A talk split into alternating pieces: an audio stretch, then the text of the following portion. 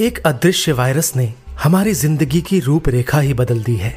Handbag और pocket में wallet के साथ सैनिटाइजर ने भी जगह बना ली है। कोरोना की चुनौती ला रही है हमारे भीतर कौन से नए बदलाव? क्या हमारी ज़िंदगी अब पहले जैसी हो पाएगी? जानने के लिए सुने नव भारत गोल्ड की स्पेशल पॉडकास्ट सीरीज़ कोरोना से जंग। आज ही लॉग ऑन करें www.navbharatgold.com पर। मुझे नहीं लगता कि ये एक बहुत इन्वेस्टमेंट फ्रेंडली कदम है। जिससे जिस राज्य ने अभी तक इतना निवेश देखा है, जहाँ पर विदेशी कंपनियों ने निवेश किया है, जो लोकल कंपनीज़ है, उन्होंने निवेश किया है, अपना मैन्युफैक्चरिंग लगाया है, या अपना बीपीओ लगाए हैं। तो मुझे नहीं लगता है कि ये कदम किसी तरह से राज्य में जॉब क्रिएशन में हेल्प करेगा। हरियाणा में प्राइवेट सेक्टर में राज्य के लोगों के लिए पिछहत्तर प्रतिशत आरक्षण के बारे में ये कहना है दीप शिखा सिकरवार का, जो द इकोनॉमिक टाइम्स की सीनियर एडिटर हैं। नमस्कार, आज है शनिवार सात नवंबर और आप सुन रहे हैं डेली न्यूज़ कास्ट पूरी बात सुनते हैं कुछ देर में। उससे पहले एक नज़र इस वक्त की बड़ी खबरों पर। कोरोना के पचास हज़ार से ज़्यादा नए मामलों के साथ देश में कुल केस साढ़े चौरासी लाख के पार। दिल्ली में पहली बार सात हज़ार से ज़्यादा नए मामले। उधर अमेरिका में रिकॉर्ड एक लाख इक्कीस हज़ार नए केस आए। पेंसिल्वेनिया और एरिजोना में बढ़त के साथ अमेरिका के राष्ट्रपति चुनाव में जो बाइडेन निर्णायक रूप से आगे, जीत की औपचारिक घोषणा बाकी। डोनाल्ड ट्रंप ने कहा, जीत का दावा न करे बाइडेन, अब शुरू होगी कानूनी प्रक्रिया। इस बीच अमेरिकी सीक्रेट सर्विस ने बाइडेन की सुरक्षा का जिम्मा संभाला। खुदकुशी के लिए उकसाने के आरोप में गिरफ़्तार रिपब्लिक टीवी के चीफ एडिटर अर्नब गोस्वामी की जमानत की अर्जी पर आज सुनवाई करेगा Bombay high court. Bihar assembly election के आखिरी चरण में आज 78 सीटों पर मतदान। महागठबंधन और एनडीए की जंग के बीच इस इलाके में पप्पू यादव और असदुद्दीन ओवैसी की पार्टियों का समीकरण अहम। आईपीएल में रॉयल चैलेंजर्स बैंगलोर को छह विकेट से हराकर सनराइजर्स हैदराबाद ने दूसरे क्वालिफायर में बनाई जगह। फाइनल में पहुँचने के लिए अब हैदराबाद का मुकाबला होगा दिल्ली कैपिटल से। अब खबरें काम की। सॉवरेन गोल्ड बॉन्ड की नई किस्त में 9 नवंबर से किया जा सकेगा निवेश। आरबीआई ने पाँच हज़ार एक सौ सतहत्तर रुपए प्रति ग्राम का इश्यू प्राइस तय किया। 13 नवंबर तक सब्सक्रिप्शन के लिए खुला रहेगा इश्यू। महाराष्ट्र में नवी से बारहवीं तक की पढ़ाई के लिए 23 नवंबर से खुल सकते हैं स्कूल। राज्य सरकार ने कहा, अगले साल मई से पहले दसवीं और बारहवीं की बोर्ड परीक्षाएँ होने के आसार नहीं। रेलवे ने दिवाली और छठ के मद्देनजर पूजा स्पेशल ट्रेनों का शेड्यूल जारी किया।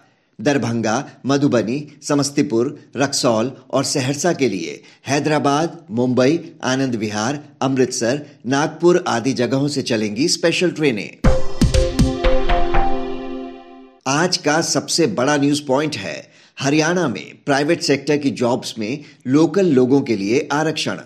पूरी तस्वीर समझने के लिए हम बात करते हैं दीप शिखा सिकरवार से, जो द इकोनॉमिक टाइम्स की सीनियर एडिटर हैं।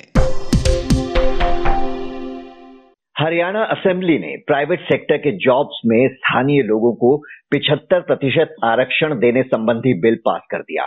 बिल में ये प्रावधान भी है कि अगर किसी जॉब के लिए योग्य उम्मीदवार नहीं मिलता है तो लोकल्स को उसके लिए ट्रेनिंग देकर तैयार किया जाएगा।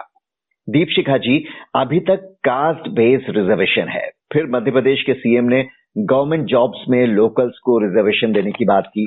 लेकिन अब प्राइवेट जॉब्स में भी स्थानीय लोगों को आरक्षण और वो भी पिछहत्तर प्रतिशत। कितना सही मानती हैं आप इस फैसले को और इसका क्या असर पड़ सकता है? मुझे नहीं लगता कि ये एक बहुत ही इन्वेस्टमेंट फ्रेंडली कदम है।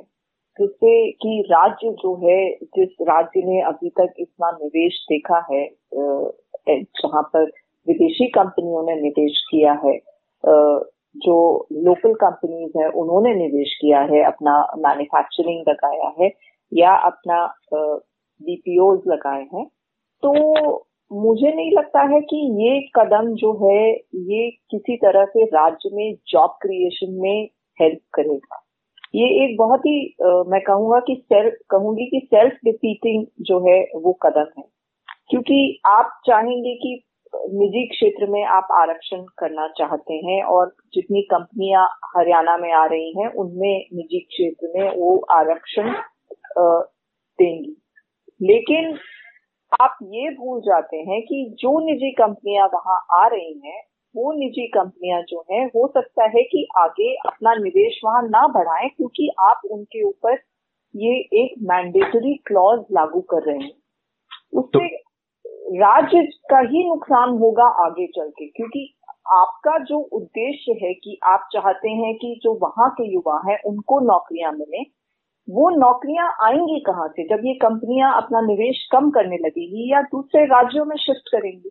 क्योंकि जो भी कंपनी किसी को आज के दौर में हायर करना चाहती है या उसको नौकरी पे रखती है तो वो इसलिए हायर करती है कि वो व्यक्ति जो है उस रोल के लिए पूरी तरह सूटेबल है। उसमें वो टैलेंट है उस रोल को निभाने के लिए। हो सकता है वो उसको हरियाणा में मिल जाए, हो सकता है उसको किसी और राज्य के व्यक्ति में वो टैलेंट दिखे। तो ये इस तरह की जो ये आर्टिफिशियल बाउंड्रीज जो बनाए जा रहे हैं, ये बिल्कुल ही निवेश के हित में नहीं और खास तौर पे आज के दौर में जब इतना केंद्र की तरफ़ से हम चाह रहे हैं कि निवेश आए हमारे देश में, हम चाह रहे हैं चीन से जो कंपनियाँ हैं, जो चीन से निकलना चाहती हैं, वो भारत में आके निवेश करें। तो मुझे लगता है ये बहुत ही खराब एक संदेश दे रहा है विदेशी निवेशकों को, खासतौर पे इस समय में, जबकि हम चाह रहे हैं उनके लिए हम रेड कार्पेट बिछा रहे हैं। जो प्राइवेट सेक्टर कंपनियाँ हरियाणा में काम कर रही हैं अब उनके सामने कितना बड़ा चैलेंज होगा इसे लागू करने में? किस तरह की परेशानियाँ सामने आ सकती हैं इस प्रोविज़न से उनके सामने? देखिए, अभी इस प्रोविज़न में अभी इस बारे में ये क्या, किस प्रारूप में आएगा और इसमें क्या उनके कंप्लायंसेस होंगे, ये सब में क्लैरिटी नहीं है। कि ये अभी साफ़ नहीं हुआ है कि जो कंपनियाँ जहाँ पे ऑलरेडी लोग काम कर रहे हैं तो वहाँ पे उनका निर्धारण कैसा होगा कि जो लोग काम कर रहे हैं क्या उनको नौकरी से निकाल देना पड़ेगा इस पचहत्तर प्रतिशत आरक्षण को? या उन्हें कुछ समय दिया जाएगा इस, इस ये जो कंडीशन आई है इसको फुलफिल करने के लिए? इस सब पे अभी बहुत क्लैरिटी आई नहीं है। और मुझे लगता है कि इस प्रोविज़न को जो लाया गया है इसको चैलेंज भी लीगली किया जा सकता है जो एसोसिएशन है इंडस्ट्री एसोसिएशन है उद्योग जगत के द्वारा इस चीज़ को। जी क्योंकि खुद हरियाणा सरकार ये कह रही है कि कॉन्स्टिट्यूशन का आर्टिकल 14 जो है समानता के अधिकार की जो बात करता है तो उसके उल्लंघन से जुड़ा तो है ये प्रोविज़न इसलिए वो राष्ट्रपति के पास इसे अप्रूवल के लिए भेजेंगे। जी बिल्कुल बिल्कुल। और तो, आ, मुझे लगता है कि ये संवैधानिक भी नहीं है कि आप देश में इस तरह के आप बाउंड्री क्रिएट कर रहे हैं और हो सकता है कि राष्ट्रपति इसमें इस इसको प्रारित ना करें इस, इसको अप्रूव ना करें। क्योंकि ये देश हित में नहीं है और ना ही ये राज्य हित में भी है। ये एक बहुत ही शॉर्ट टर्म मेजर है। और इस तरह के जो रिस्ट्रिक्शन लगाए जाते हैं ये लॉन्ग टर्म में ये ना तो राज्य के लिए ना ही राज्य में उद्योग के लिए ये किसी और ना ही राज्य में जॉब क्रिएशन के लिए जिस उद्देश्य से आप इसको ला रहे हैं, वही उद्देश्य जो है वो इससे डिफीट हो जाएगा, क्योंकि जब कंपनी जो है, हो सकता है अगर आप इसको बहुत ही ज़ोर से मतलब ज़ोर शोर से इम्प्लीमेंट करने लगे और कंपनी को बोले कि नहीं, आपको करना ही है तो जो वहाँ पे कंपनी जो निवेश कर चुकी है, वो कहेंगे कि हम दूसरे राज्य में चले जाते हैं जहाँ पे हमें ये कंपल्शन नहीं क्योंकि आजकल वो करना ज़्यादा आसान है किसी भी, हालाँकि मैन्युफैक्चरिंग यूनिट के लिए थोड़ा मुश्किल होगा, लेकिन हरियाणा में बहुत बड़ा सर्विस सेक्टर भी है, वहाँ पे मौजूद। तो उसके लिए तो काफ़ी आसान होगा। तो ये जो एक कदम उठाया है हरियाणा सरकार ने, ये बहुत ही मैं कहूँगा बहुत ही शॉर्ट टर्म कदम है। जी, आपका ये कहना है कि हो सकता है कि निवेश यहाँ से दूसरे राज्य में चला जाए, लेकिन जैसा हमारे यहाँ होता है ना कि भेड़ चाल होती है। अब डिप्टी सीएम दुष्यंत चौटाला कह रहे हैं कि उन्होंने चुनावी वादा निभाया। तो हो सकता है कि आज हरियाणा, कल देश के दूसरे राज्य भी अगर इस तरह का बिल पास करा लेते हैं तो फिर वहाँ पर भी उन कंपनियों के लिए वही प्रॉब्लम आ जाएगी। और जिस विविधता की हम बात करते हैं देश की जो मूल पहचान है, उसके लिए कितना बड़ा धक्का होगा? बिल्कुल, इस पर मुझे लगता है अक्षय की केंद्र को ही एक जो है, एक होलिस्टिक व्यू लेना होगा। इस इस तरह की अगर राज्य सरकारें इस तरह के कदम उठाती हैं, क्योंकि हम एक केंद्र के तरफ़ से, केंद्र की तरफ़ से अब निवेश को लेके आत्मनिर्भर भारत हो, चाहे मेक इन इंडिया हो, इसके तहत हम निवेशकों को हम बोल रहे हैं कि हम सिंगल विंडो करेंगे। हम सब कुछ आपके लिए आसान करने जा रहे हैं।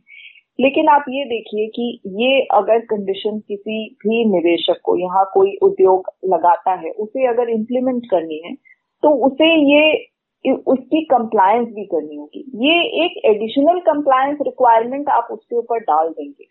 तो जहाँ तो हम कर रहे हैं, हमने लेबर रिफॉर्म किया अभी सरकार ने और ये अब राज्यों से उम्मीद की जा रही है कि वो उस जब इसके रूल्स आ जाएँगे, उनको इम्प्लीमेंट करेंगे उसके हिसाब से। तो हम हम ये एक्सपेक्ट कर रहे हैं कि जो राज्य है, वो निवेश अपने यहाँ पर लगाने के लिए हर तरह की सुविधा मुहैया कराए। कंप्लायंसेस को कम करें, जो लोगों को कंप्लायंसेस करनी पड़ती हैं, जो लोकल कंडीशन होती हैं या उस सब में। तो हम अगर कंडीशन बढ़ाएँगे तो ये देश हित में नहीं होगा, क्योंकि देश हित में तो ये है कि पूरा जो देश है, उसमें बाहर से निवेश आए। और हमारा जो कंपटीशन है आजकल चाइना से जो कंपनियाँ शिफ्ट हो रही हैं, उनमें से बहुत सी कंपनियाँ जो है, वियतनाम की तरफ़ शिफ्ट हो गई हैं। तो अगर हम चाहते हैं कि निवेश आए हमारे देश में तो हमारे को एक नीति जो है, उसमें स्थिरता लानी होगी स्टेबिलिटी लानी होगी। और वो स्थिरता जो है, पूरे देश के लिए ज़रूरी होगी, और वो वही नीति पूरे देश में भी होनी चाहिए। तो मुझे लगता है, इसको केंद्र को आगे आके, इस इस तरह के जो ये प्रस्ताव आ रहे हैं, और इस तरह के कानून ला रही हैं, अगर राज्य सरकारें तो केंद्र को आगे आकर के इसका कुछ समाधान देना पड़ेगा। दीपिका जी हमसे बात करने के लिए आपका शुक्रिया। अब एक नज़र इतिहास में आज के दिन पर। अठारह में स्वतंत्रता सेनानी बिपिन चंद्रपाल का जन्म। अठारह में आखिरी मुगल बादशाह बहादुर शाह ज़फ़र का रंगून में निधन। नोबेल अवार्ड पाने वाली मैरी क्यूरी का अठारह में हुआ जन्म। नोबेल पुरस्कार पाने वाले वैज्ञानिक सी वी रमन का 1888 में जन्म। बात करते हैं मौसम की। दिल्ली एनसीआर में एयर क्वालिटी के वेरी पुअर कैटेगरी में रहने के आसार। मुंबई में मॉडरेट रह सकता है लेवल। वहीं तमिलनाडु, केरल और आंध्र प्रदेश के कुछ हिस्सों में हो सकती है बारिश। अब बारी सुविचार की। नोबेल अवार्ड पाने वाली वैज्ञानिक मैरी क्यूरी ने कहा था, ज़िंदगी में किसी चीज़ से डरने के बजाय उसे समझने की कोशिश करनी चाहिए। समझ जितनी बढ़ेगी, डर उतना कम होता जाएगा। तो ये था आज का डेली न्यूज़ कास्ट जिसे आप सुन रहे थे अपने साथी अक्षय शुक्ला के साथ। बने रहिए नवभारत गोल्ड पर। धन्यवाद।